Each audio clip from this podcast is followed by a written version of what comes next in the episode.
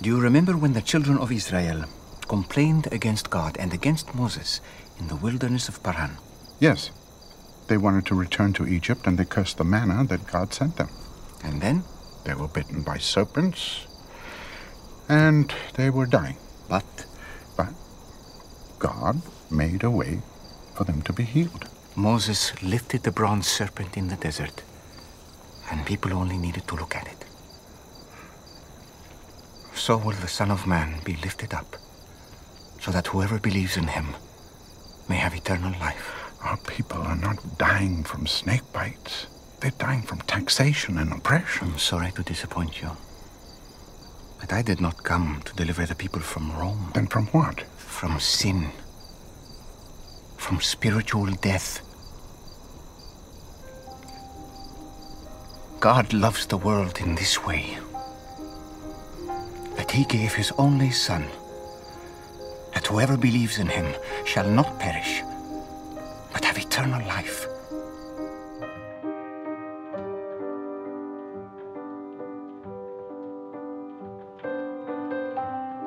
في بداية القرن العشرين مع تنامي موجة الإلحاد ظهر فلاسفة مسيحيين كتار حاولوا يتصدوا لموجة الإلحاد دي ويحاولوا يوقفوها قبل ما أجيال كتيرة في أوروبا وفي غيره من بقية العالم تضيع مع مع الإيثيزم اللي عمال ينتشر زي النار.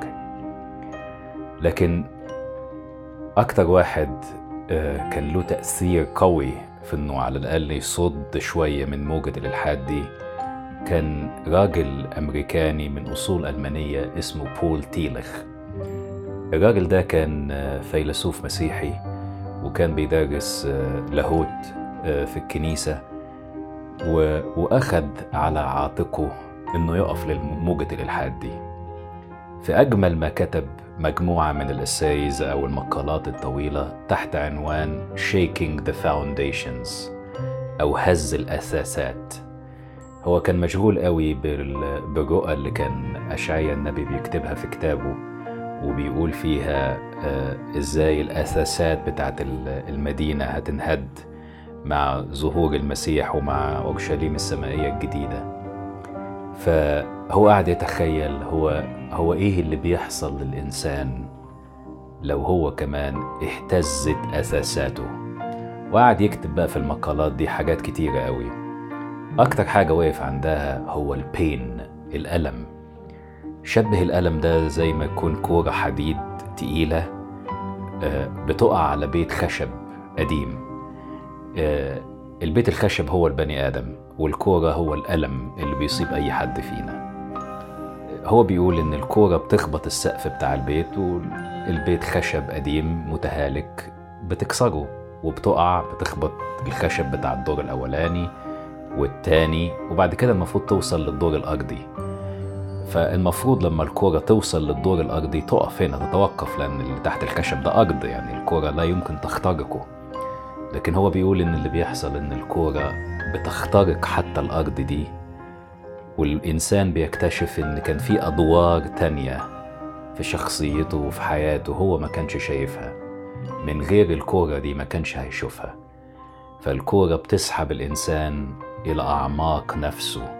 حاجات كتيرة هو ما كانش يعرف عنها حاجة عيوب ونقائص وحاجات كتيرة قوي في شخصيته هو ما كانش يعرفها واكتشفها بس بسبب الألم اللي وقف كل حاجة في حياته وخلاه مركز بس في, في الألم اللي هو مصاب بيه. الكورة دي وقعت على ثلاث إخوات وحطمت كل شيء في علاقتهم مع ربنا. إنما هم عارفين إن المسيح بيعرف كل حاجة. دول ناس عارفينه كويس. فما شكوش لحظة إنه أكيد عارف إن العذر عيان. وبعدين المرض بيزيد وهو ما بيجيش. فاضطروا يبعتوا له. وبعدين زي ما تقولوا مش قادرين يقولوا لا عذر عيان. عاوزين يتكلموا بدالة شوية فقالوا إيه اللي بتحبه عيان. يعني ما معناه مش ده اللي تتأخر عليه.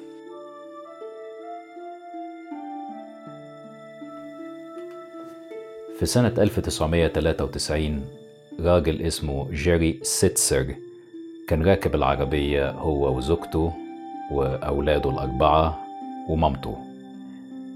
جه عربية تاني في الاتجاه المقابل ليه كان سايقها راجل هو وزوجته وكان الراجل وزوجته هما الاتنين سكارى آه، جيري كان شايفه من بعيد إن هو جاي بسرعة قوي فوقف على جنب علشان يتحاشى يعني أي حادثة.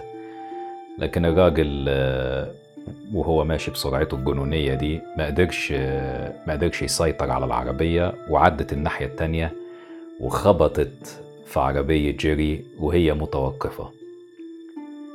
مراته وبنته وأمه ماتوا في لحظتها. وحياة جيري كلها بقت محطمة. جيري كتب لنا كتاب اسمه A Grace Disguised. نعمة مغطاة أو نعمة مخفاة. كان بيتكلم على الحادثة دي كان بيتكلم على الألم اللي أصيب بيه. إزاي ده نعمة من عند ربنا؟ طبعا هو مشي في الكتاب اللي كتبه لنا. في كل ما مر بيه من ألم بكل مراحله من ساعة ما مراته وبنته وأمه ماتوا تلات أجيال ماتوا في لحظة واحدة بدون أي ذنب. إلى حين إنه وصل هو ربنا كان بيعمل كل ده ليه أو سمح بيه ليه. الكتاب بتاعه في بدايته يبدو عليه كما لو إنه هو بيحاول يهرب من السؤال هو ربنا كان فين؟ فكان عمال يحاول يجاوب الإجابات ال- يجاوب الأسئلة التقليدية اللي أي إنسان بيسألها هو أنا حياتي هيبقى شكلها إيه؟ هو أنا هرجع لحياتي الطبيعية مرة تانية؟ هي حياتي هتستمر بعد اللي حصل ده؟ طب أنا هقدر أعيش؟ وهو بيحاول يجاوب الأسئلة دي كلها لكن على الأقل لغاية تلت الكتاب أو تلتين الكتاب مش عايز يتكلم عن ربنا. زي ما يكون زي ما يكون عايز يورينا إزاي كلنا بنغلط لما الألم بيحطم حياتنا بإن إحنا بنحاول نهرب من إجابة السؤال الصعب وإزاي هروبنا ده هو اللي بي بيأخر العلاج. وبيخلي الألم يبقى أقصى بكتير من المفروض يكون عليه. جيري بيحكي إن هو قعد يحلم أكتر من مرة بعد الحادثة دي إنه شايف شمس قدامه بعيدة وفي ضلمة جاية من وراه يعني الشمس بتغرب بس الضلمة اللي وراه مخوفاه وهو مش عايز مش عايز مش عايز الشمس تبعد عنه. فبيفضل في طول الحلم ده عمال يجري تجاه الشمس لكن لكن ما بيلحقهاش وبيقع على الأرض من الإنهاك في الحلم ده لغاية لما الضلمة بتيجي عليه وكل اللي هو بيبقى شاعر بيه في الوقت ده قد إيه هو خايف وحاسس بالوحدة وحاسس بالترور بالرعب من الضلمة اللي هو فيها دي. سأل أب كاهن على على الحلم ده فالكاهن قال له قال له أنت لازم تجري تجاه الضلمة ما تجريش منها وإلا عمرك ما هتخف. فساعتها هو قال له قال له أنا خايف منها أنا مش عايز أروح للضلمة. قال له ما أنت ما ينفعش تمشي فيها لوحدك لازم تاخد جيزس معاك لازم تاخد ربنا معاك. طبعا هو حاول يتجاهل ال- النصيحة اللي قالها له الكاهن دي وحكى الحلم ده لأخته. أخته قالت له حاجة تاني قالت له بال- بالمنطق بتقول له أنت لو فضلت تجري ورا الشمس في اتجاه ما هي بتغرب عمرك ما هتلحقها لأن هي عمالة تلف.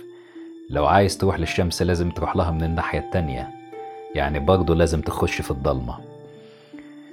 ف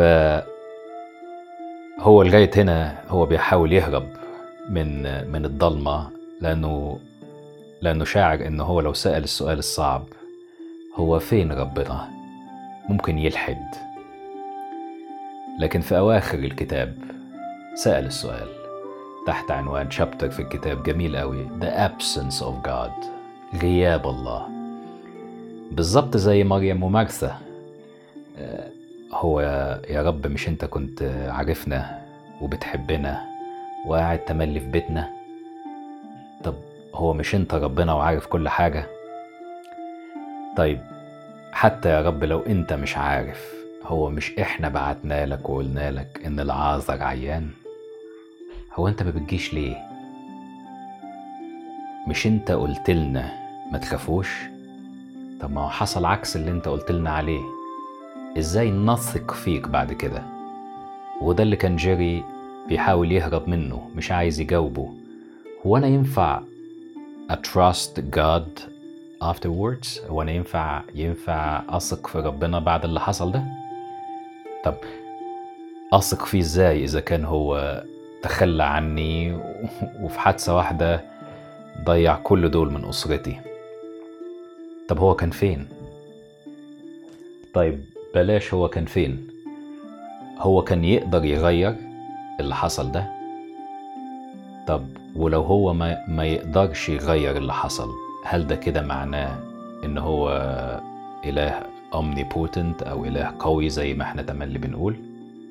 بالظبط زي ما مريم ومارثا سألوا السؤال أو أشاروا آه، لشعورهم بإن خلاص يعني late لما قالوا له يا سيد لو كنت ها هنا لم يمت أخي.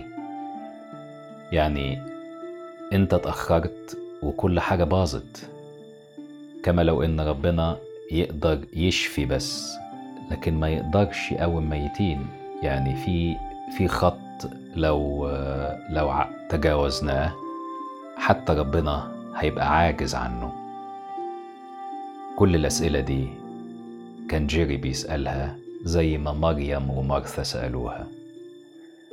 لكن جيري بعد ما ابتدى يسأل الأسئلة دي وابتدى يواجه ابتدى يكتشف حاجات تانية.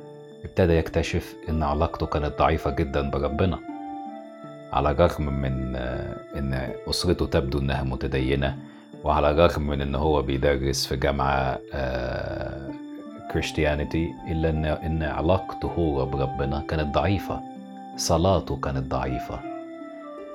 وبياخدنا الراجل ده بقى في رحلة إزاي الألم ده كان سبب في إن إيمانه يبقى أقوى بكتير من الأول.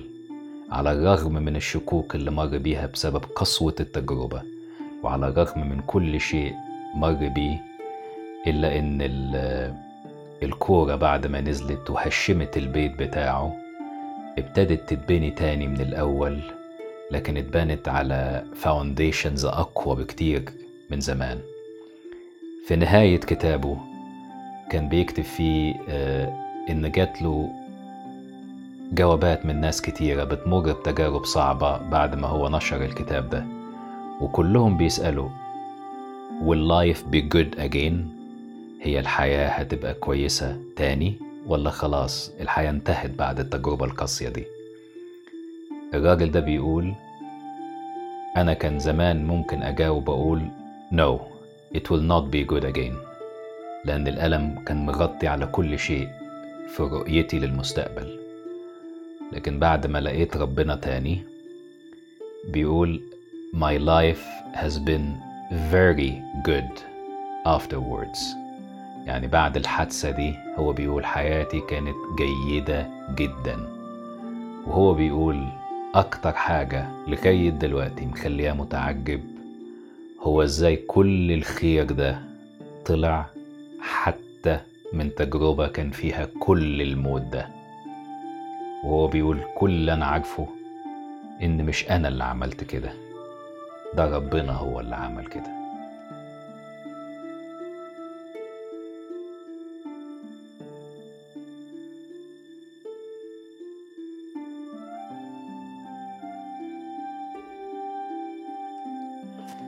مع نهاية الحرب العالمية التانية آه، شاب اسمه شيلدن وزوجته اللي كانت لسه متزوجة حديثا اسمها ديفي.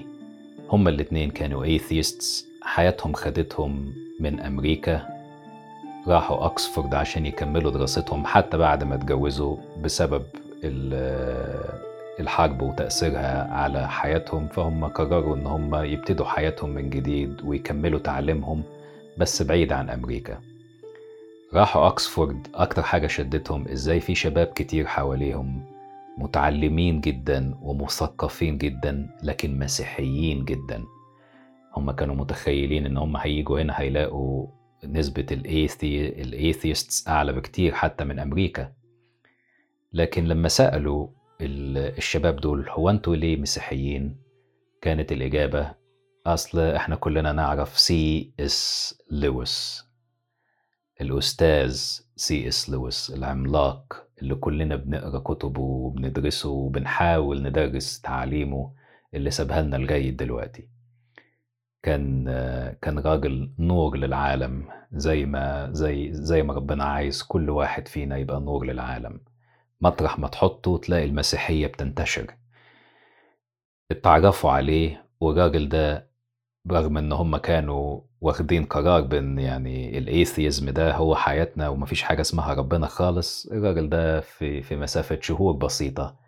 خلاهم مسيحيين ومش بس مسيحيين خلاهم كمان مبشرين وحياتهم كلها هي الخدمة في الكنيسة والخدمة في الساندي سكولز يعني كمان عايزين يعلموا الأطفال في مدارس الأحد في الكنيسة بتاعتهم. بعد ما سابوه رجعوا أمريكا ديفي عيت قوي آه وفي خلال سنة ماتت. شيلدن كان طبعا محطم بسبب الكورة الحديد اللي نزلت وهشمت كل حاجة في حياته. كان متعجب يا رب أنا لسه ببتدي علاقتي بيك أنا لسه ببتدي الحب اللي بيني وبينك. يبقى هو ده أول حاجة أنت تعملها لي؟ إن أنت تسمح بموت زوجتي اللي أنت عارف قد إيه أنا بحبها؟ طب دي شابة صغيرة. طب دي كانت بتخدم. طيب طيب طيب طيب أسئلة كتيرة ملهاش إجابات. بيفضل يكتب لسي اس لويس وسي اس لويس في الأول بيهدي من من مشاعره وطبعا مقدر حجم الألم اللي هو فيه. لكن في مرة سي اس لويس رد عليه في جواب وشد عليه جامد. وشرح له إزاي اللي حصل معاه هو وديفي. ده كان severe mercy من ربنا رحمة عظيمة. الراجل اللي اسمه شيلدون ده تحول من atheist لمبشر وكتب حكايته مع ديفي ومع سي إس لويس تحت عنوان A severe mercy رحمة عظيمة. أخد الكلمة اللي, اللي رد بيه عليها سي اس لويس وخلاها هي دي عنوان كتابه وعنوان حياته. وقعد يفنط في كتابه إزاي موت ديفي. ده كان أعظم رحمة ربنا عملها معاها ومعاه. وقعد يفند الأسباب إزاي هي لو كانت فضلت عايشة وهي إيمانها كان أقوى من إيمانه إزاي كان ممكن هو يضعف إيمانها أو يسيبها أو يسيب ربنا بسبب إحساسه بإن مراته متعلقة بربنا أكتر منه. العازر هو كمان غمض عينيه وفتحها وشايف إن الألم راح. ويمكن كان فاكر إن أخيرا ربنا جه. لكنه فتح عينيه لقى نفسه في الجحيم. مهما اتكلمنا ومهما تخيلنا عمرنا ما هنقدر نقيس مقدار الألم اللي العازر شعر بيه لما لقى نفسه في الجحيم. بقى هي دي آخر علاقتي بيك يا رب؟ هو ده المعروف بإن أنا فاتح لك بيتي وبتنام فيه وبتاكل فيه وبتوعظ فيه وعلاقتك القوية جدا اللي بيني وبينك وبينك وبين إخواتي البنات. لكن العازر هو كمان اكتشف إن اللي حصل معاه ده كان severe mercy. لأن اللي شافه في الجحيم كمية الأبرار المقصورين وكمية البشر اللي هلكوا اللي بعد أيام لما ربنا يموت وينزل للجحيم هيسيبهم في الجحيم مش هيطلعوا مع الفردوس. أنا بيتهيألي الصورة دي فضلت متعلقة في ذهنه لغاية آخر يوم في حياته.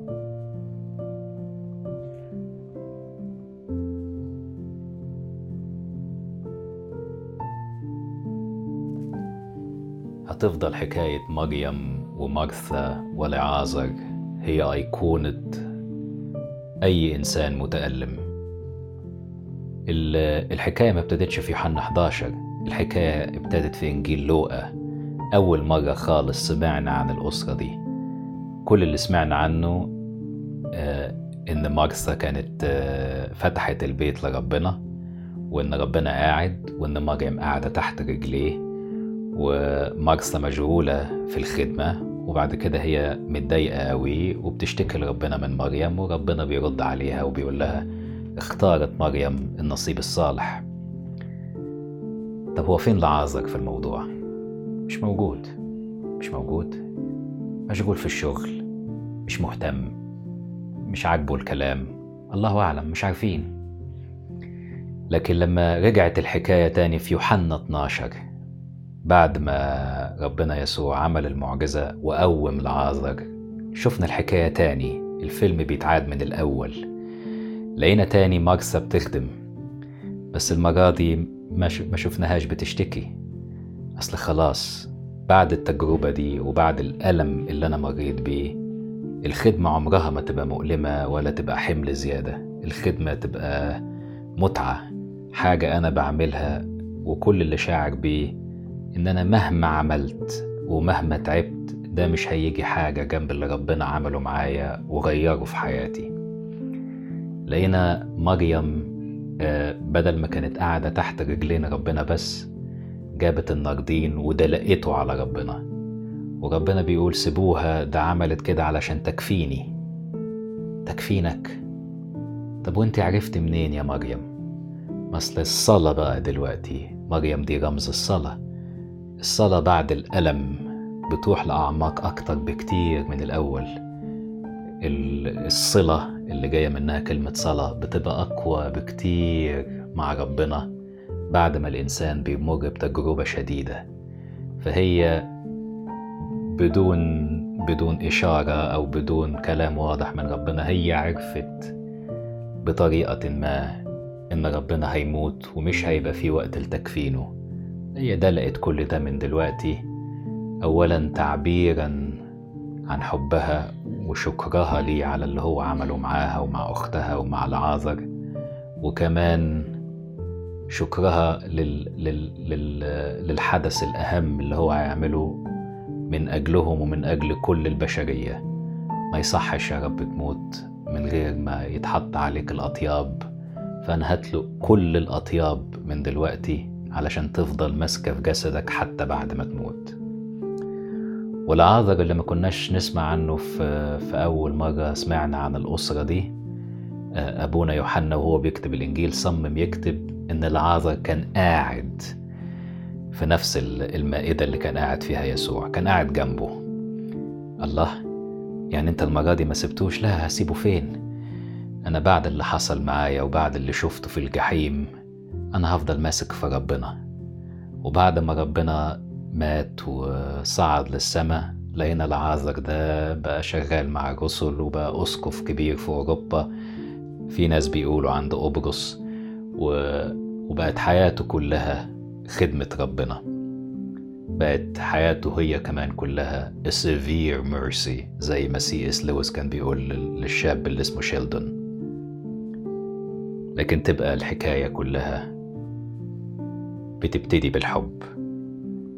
بدون حب ما نقدرش نفهم الألم. الألم بدل ما يبقى حاجة بتقربنا من ربنا وبتقوي علاقتنا بيه تبقى حاجة بتهشم علاقتنا بربنا. عشان كده يمكن آه، قلنا إن أول خطوة في الدخول للعمق هي الحب. وعشان كده أبونا يوحنا وهو بيكتب الإنجيل قبل ما يحكي هو إيه اللي حصل بالظبط. زي ما يكون بيكتب جملة اعتراضية عشان يقول للناس قبل ما أقول لكم إيه اللي حصل أنا عايز أقول لكم حاجة. وكان يسوع يحب مرثا ومريم والعازر أو كان يحب العازر ومرثا ومريم قبل ما أحكي لكم على اللي حصل لازم تفهموا إن هو كان بيحبهم قوي. وفضلت كلمة الحب بتتكرر في الإصحاح ده زي ما يكون نص الألم هو الحب. إنه بدافع الحب ربنا شايف إن الألم له ضرورة. وإن إحنا من غير ما نبقى متأكدين إن ربنا بيحبنا عمرنا ما هنفهم هو إيه الألم اللي حصل في حياتنا وإيه, اللي إحنا المفروض نعمله عشان نستفاد منه بدون حب كل ده هيضيع. وكمان بدون شكر كل ده هيضيع. ويمكن علشان كده لقينا الشكر عمال يتكرر في الحكاية دي و...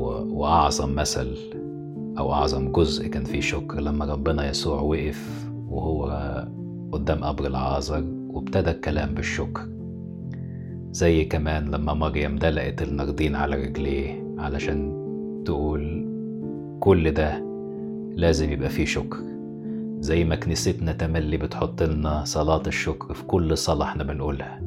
عايزة تقول إن بدون شكر مش هنفهم أي حاجة من اللي جاي بعد كده.